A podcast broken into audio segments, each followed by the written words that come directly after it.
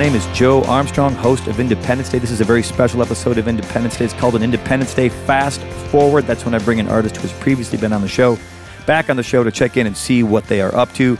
And a lot of things took place in this band's life since I last had them on the show, which was on June 15th of 2011, episode number 14. We were 14. We were barely a teenager at the time. Layla, Octawan Hoffman, Sean Hoffman, Kip Boardman, Loch and Key. Welcome back. How you guys doing? Good. We are very well. It's so great to see you guys because you guys are also friends of mine, which I'm proud to say. I'm, I'm hap- one of my favorite things moving to Los Angeles. There are so many great musicians, and I've made friends with so many of them. And so, thank you guys for taking time out. I know you're busy. You guys have jobs, making music, and doing your thing. So, t- taking time out to do this means a lot to me. So, thank you for that. Oh, we love being Thank on the you. show. Yeah. A lot of things have taken place in your world since uh, you were last on the show. It's been, gosh, a few years since Jupiter's Guide to Submariners came out. That was 2010. Why the long wait? What Well- happened since then? We're all driving Uber now, so it just Lyft, Lyft. no. Layla's got a couple things she did. Tell me, Layla, tell me. I went to law school and passed the bar, and now I'm Layla Esquire. We also got married. I mean, wait, hold on. Wait a minute. Thanks. You passed the bar. That's a big deal. Yes, I'm happy never to do that again. So just staying in California because if you move to a different state, you got to do the whole bar thing. It's a over lot easier somewhere in else. other states. So California Yeah. is. It was. It, she studied hardest. so hard. I've never seen Yeah. anyone work that hard before. I'll bet you- Sean could have passed the bar. Too.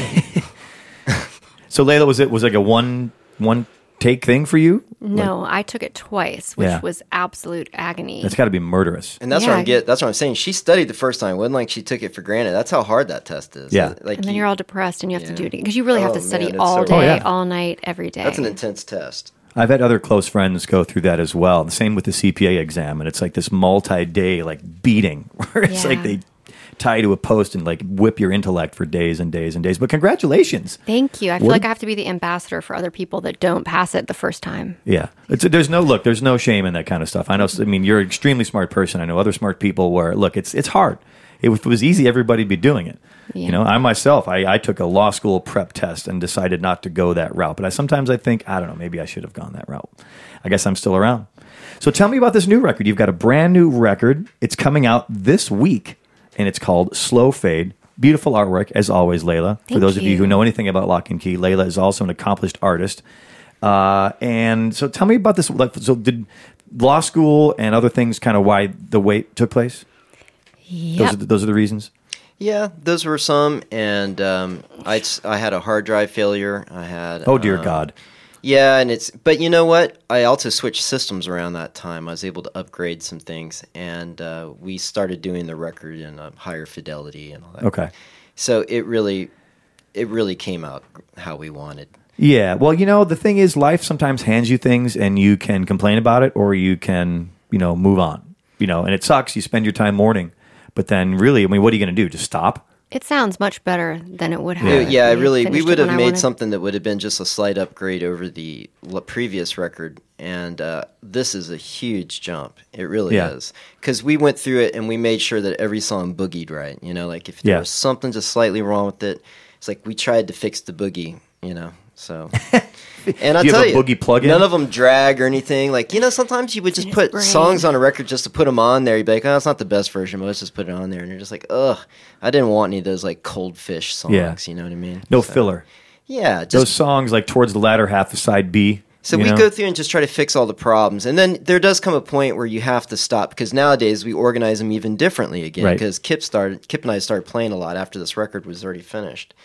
So And a fine musician in his own right, actually. He's been an Independence Day guest. He's got his very own episode you can check out as well. he has a really like interesting way of of arranging songs, and it's totally changed the way that I uh, approach guitar. And actually, I'm starting to enjoy playing in just duo situations when that used to be like a nightmare or something. Yeah. Nowadays, it's really fun because you can really control the tempos and you can really control the groove. You know, Yeah. you don't have somebody just banging behind you on drums. Yeah. So it's it's really fun and it can be real intimate. And when you hit it right, it sounds great. And there's nowhere to hide. So It's true. Well, that's another thing. It's a kind of a hallmark of the loch and key sound. Is generally speaking, especially live, it's it's pretty hushed. It's very quiet. It's not uh, it's not cowboy junkies quiet because the cowboy junkies were quiet but yet kind of bluesy. You guys are more quiet poppy, Yeah. I would say. Uh, and I but it's great. Like I love keep playing quiet keeps you honest. And I love that because there's like you said, there's nowhere to hide. If you do something, it's out there for God and everybody to see and hear. You know, so you really are you rehearsing a lot because the record's just now coming out. Are you guys working up a live thing, or is there Oh, gonna, yeah. are there going to be more musicians, or is it going to be kind of this trio format for a while? We're going to start with this trio because um, I'm really enjoying it, and I, I can't settle with the next person we bring in. They have to really be on the same page because Kip Kip and I are on the same page. We do a lot of stuff together, so it's like I need to find someone else who's like a. a a comrade, you know, Yeah. who want because it's if you're not if you're not having fun, it's a lot of work to not have fun, Right. You know what I mean? So you got to find someone who's like, yeah, I like, I want to do that stuff. I want to be Miller, Yeah. you know. And that goes for whether you're riding around in a van with this person mm-hmm. or whether you're stuck in a studio with this person. I don't say stuck, or whether you're, you know, because you, you're kind of stuck in a way because a studio is still a studio environment. It's a, it's like a pressure cooker.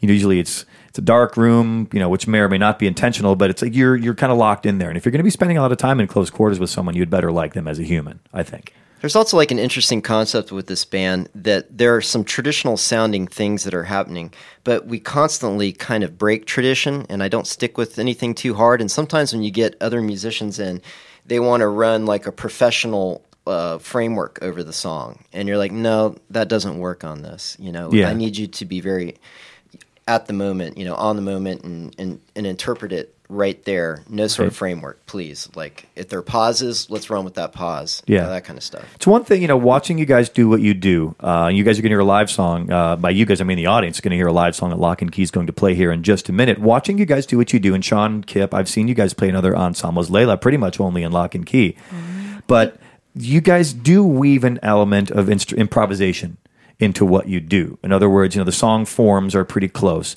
uh, but then you know you allow yourself. You know, Sean, I've watched you do what you do. with Your solos are different each time you know and that's you know watching a musician work out what they're doing in real time. Kip you know you the same way watching you play these songs I can never remember what I played last time. that's well that's part Please of it. Please don't ask him to remember. yeah. I It's play good and remember andy baker? yeah, yeah, Andy. Uh, I mean, he's a powerhouse in a band again. love andy baker's in a band again. Hey andy if you're listening loved having him to my band for a while. You could he, he was the greatest drummer sparks would come off of that guy's kit when he would play. But the one thing that he cannot do is you can't ask him like if he did something awesome you can't go hey go do that again. He had no idea. He was his entire musical experience is from the heart and off the cuff. He was just riding the dragon, man. you just riding the dragon trying to capture that lightning in the bottle is that's what playing with andy baker is all about. Uh, talk to me a little bit now i want like i said i want to hear a song in just a second. That's my research assistant dorothy june back there.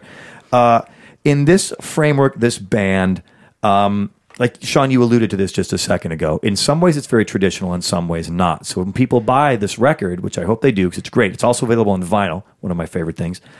Uh, there's like you said, there's like a, a step, a foot in both camps in terms of being somewhat traditional and somewhat improvisational, somewhat kind of experimental pop mixed with traditional things. You know, the way I was when I was listening to the record, there's like Sergio uh, Sergio Leone guitar mixed with like drum loops. You know, is there anything off limits, Layla? And when you guys do what you do, No, I think we really made an effort to do exactly what we wanted and what Okay. sounded best for each song and not get hung up on what it's supposed to sound like.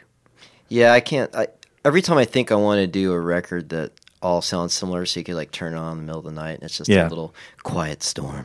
But um, ends up you just start writing songs that are like, ah, that one doesn't want to go that way. He Yeah. wanted it to do all R&B at first and then Yeah. it was going to be all crazy layered electronic stuff.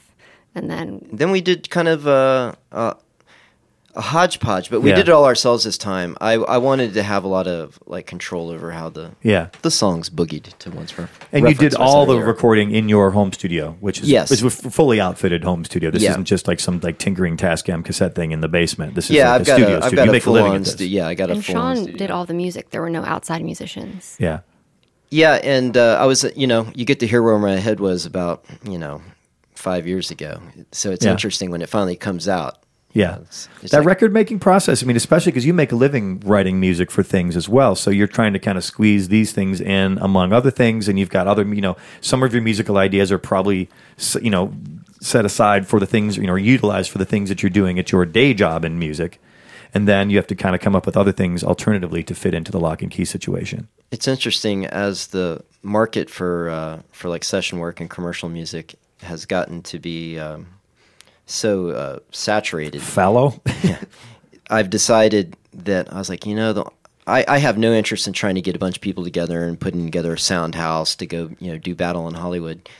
uh, on a big level. So I was like, Right. you know, I'm going boutique. So when I do jobs now, I'm going to give them quirky stuff. I'm going to give them what I want to do. Yeah. And you know what? It's been working better. But I've been Yeah. I've been doing better that way. People are like, oh, you don't do usual canned music. It's like, yeah, you know, you guys can go get that for cheap. Yeah, there's plenty So of that around. I've been blending that into the art world. Now I just I work all the time. That's Yeah. all I do. When I'm not and I work every other free time with a band that I enjoy playing with. So we're always working and sometimes I'm able to get placements for uh, the bands that I'm working in. So, Yeah. you know, it all it all feeds You produce feeds other itself. artists as well. I produce other artists, yes. I've, Yeah. I've had quite a few bands in. It's uh, it sounds like a pretty cool situation. It's a very creative life. You know, Oh, nice yeah. work if you can get it. I think is the phrase. Oh, Let's yeah. hear you guys play a live song. I think the song we've decided you're going to play is "Deep Space." Why don't you tell me a little bit about this before you play it? I actually um, wrote the lyrics when I was really mad at Sean years and years ago. And it was this very like childlike anger, like I'm running away from a home. Um, and then Sean wrote amazing, amazingly arranged music underneath it.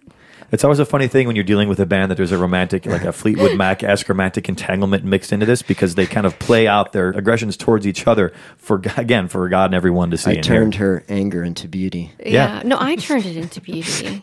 I turned my See, now they're going going to fight about well, who turned it from anger into This beauty. This is like 2008. Okay, Kip, Kip probably shouldn't have laughed. There's like water under the Cause of bridge. divorce. Yes, So you, and you're the third wheel in this whole thing, Kip. You get to witness all Gonna these get things weird with Kip. firsthand. Okay, so the band is Loch and Key. You can visit them on the internet at lochandkey.net, and it's L O C H, like a British or uh, uh, Scottish lake, actually. Facebook.com slash loch and key, Instagram.com slash loch and key. And Layla, some of your artwork is featured on the Instagram site as well, correct? Uh, yeah. as well as in the stuff. And I, you're, you could, I mean, you could. You say you are a fully, you realized artist all on your own right. Like if you weren't doing any music, you could just do the art thing, and it would be fantastic. So, Loch and Key. The song is Deep Space on Independence Day. Fast forward. I wanna run away from home and hitch hiking won't do. Gonna take a rocket ship and blast away from you. Just too much. The sound I cannot bear. So clanky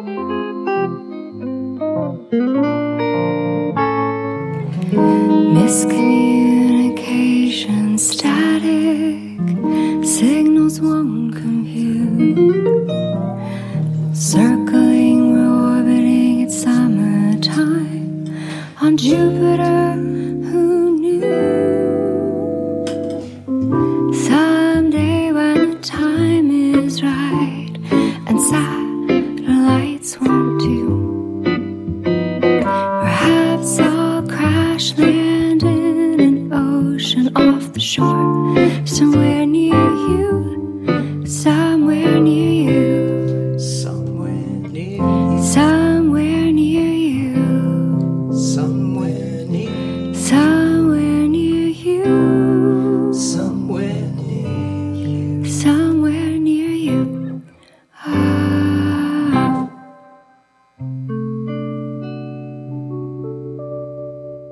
Joe Armstrong. You are listening to Independence Day Fast Forward. The group Loch and Key is back with us. They were first on with us for episode 14. Seems like a billion years ago, June 15th of 2011.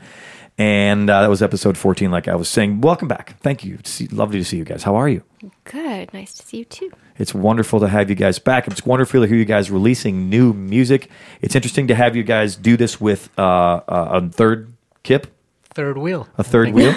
As you just so Kip aptly Boardman. stated. Yeah, well, I was talking more in the terms of relationship observations, but it's nice to have. I'm sure, Sean, this makes this is a big thing to have to go from a duo, especially with just before it was just you and Layla doing this. You're as the guitar player or whatever instrument you're playing, providing all of the harmonic motion and rhythmic motion of the band. You're the bass line, you're the comping, you're soloing, all that sort of thing. And to have another player must be freeing for you to you now you've got someone is. to push, like you're saying, push and pull against. I, I enjoy it. I also I also enjoy uh, on my own because it, it forces you to really really think about the song and what parts of it you're going to grab. But playing as a uh, as a duo, then you have someone throwing ideas at you that you would never think of, Right. and you start playing with Yeah. those shapes. So everything has its beauty. I, I would say that overall, I probably tend to enjoy playing with someone else, Yeah. but I do I do like playing by myself sometimes. It's funny as a musician, I don't I don't actually enjoy solo shows that much because I'm kind of bored with myself. Like I've been playing the same songs for a million years, and even though I can sometimes, you know, I'll, I'll maybe go off on a flight of fancy and come up with something new, and you can fully improvise when you're by yourself. You can morph and segue into anything you want in the world. But at the same time, it's like, oh man, I, I miss my favorite thing about music is playing with other people, having that interaction. Like like you were saying before about Kip, having him do something you weren't expecting, and now you've got something else to play off of. You've got a whole other you know realm you can kind of step into. I want to talk a little bit about like your writing, like how you go about doing this. How is it set up in loch and key? Are I know Sean, you do a lot of music. Layla, do you do you, you play, play some instruments as well? Uh, yeah, but when I when I write, I just write with the vocal. Okay. So then, do you, Layla, come up with like melodies abs- absent of the guitar part, or are you more the type of singer where you kind of come up with some lyrics, and once you hear what Sean's doing, you'll add it to that? Uh, with us, I mostly come up with the lyrics and the vocal melody at the same time, Okay. and then I try to map it out, the chord structure, and show it to Sean, and then he makes it really good. And he does.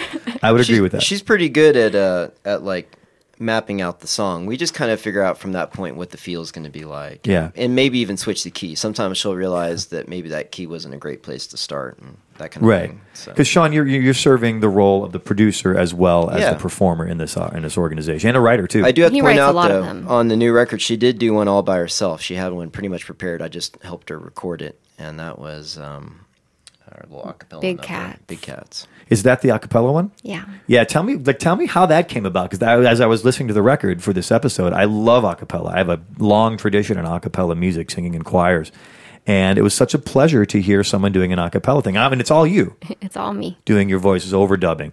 Now, did you arrange the parts together for that? And and I guess where did the idea to come to do it acapella?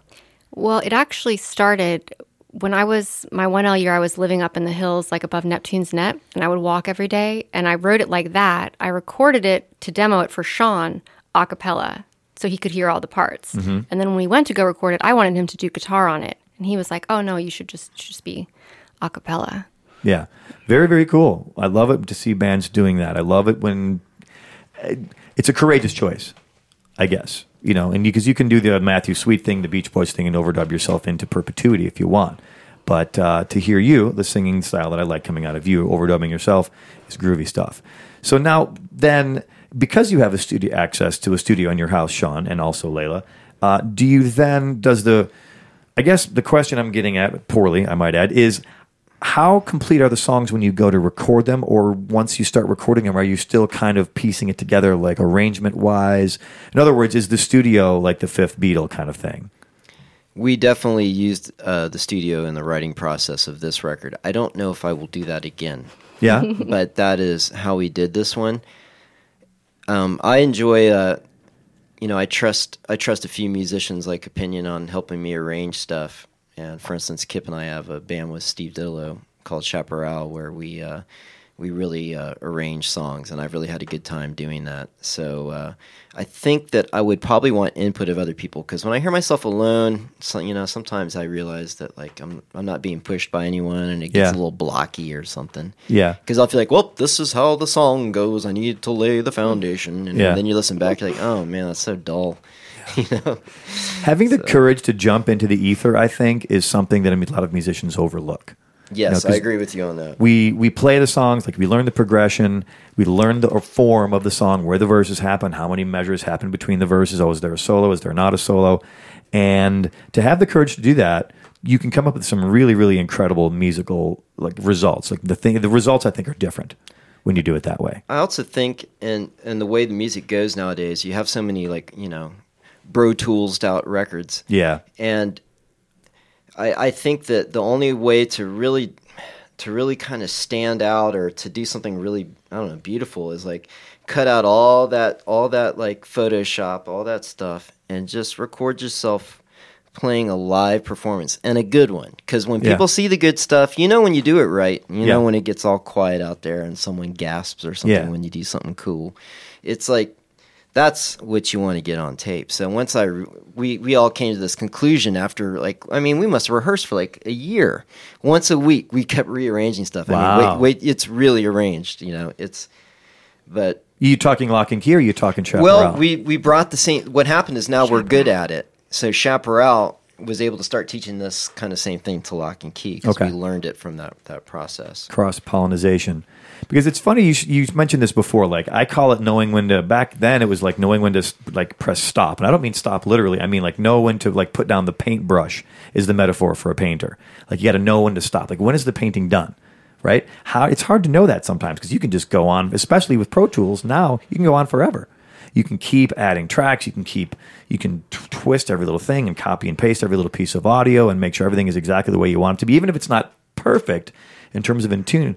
You can you can just go down that rabbit hole like the never ending rabbit hole. And just listening to this record, uh, Slow Fade, like I, I, you know, the ear candy that I hear, like you've got the one song has this like mosquito lead tone, guitar tone, which is kind of uns- which is kind of surprising, kind of comes out of nowhere, and that's nice. There are like squeaks and uh, like a bell tree. There's some chirps. There's like a mellotron type sound. The Sergio Leone guitar I was talking about before. There's some synth stuff. Drum machine slash loops. There's a bit of gated snare. There's some synthy bass stuff. Like this is there's a lot to chew on here, right? Oh, I Am appreciate These are the things that I'm hearing.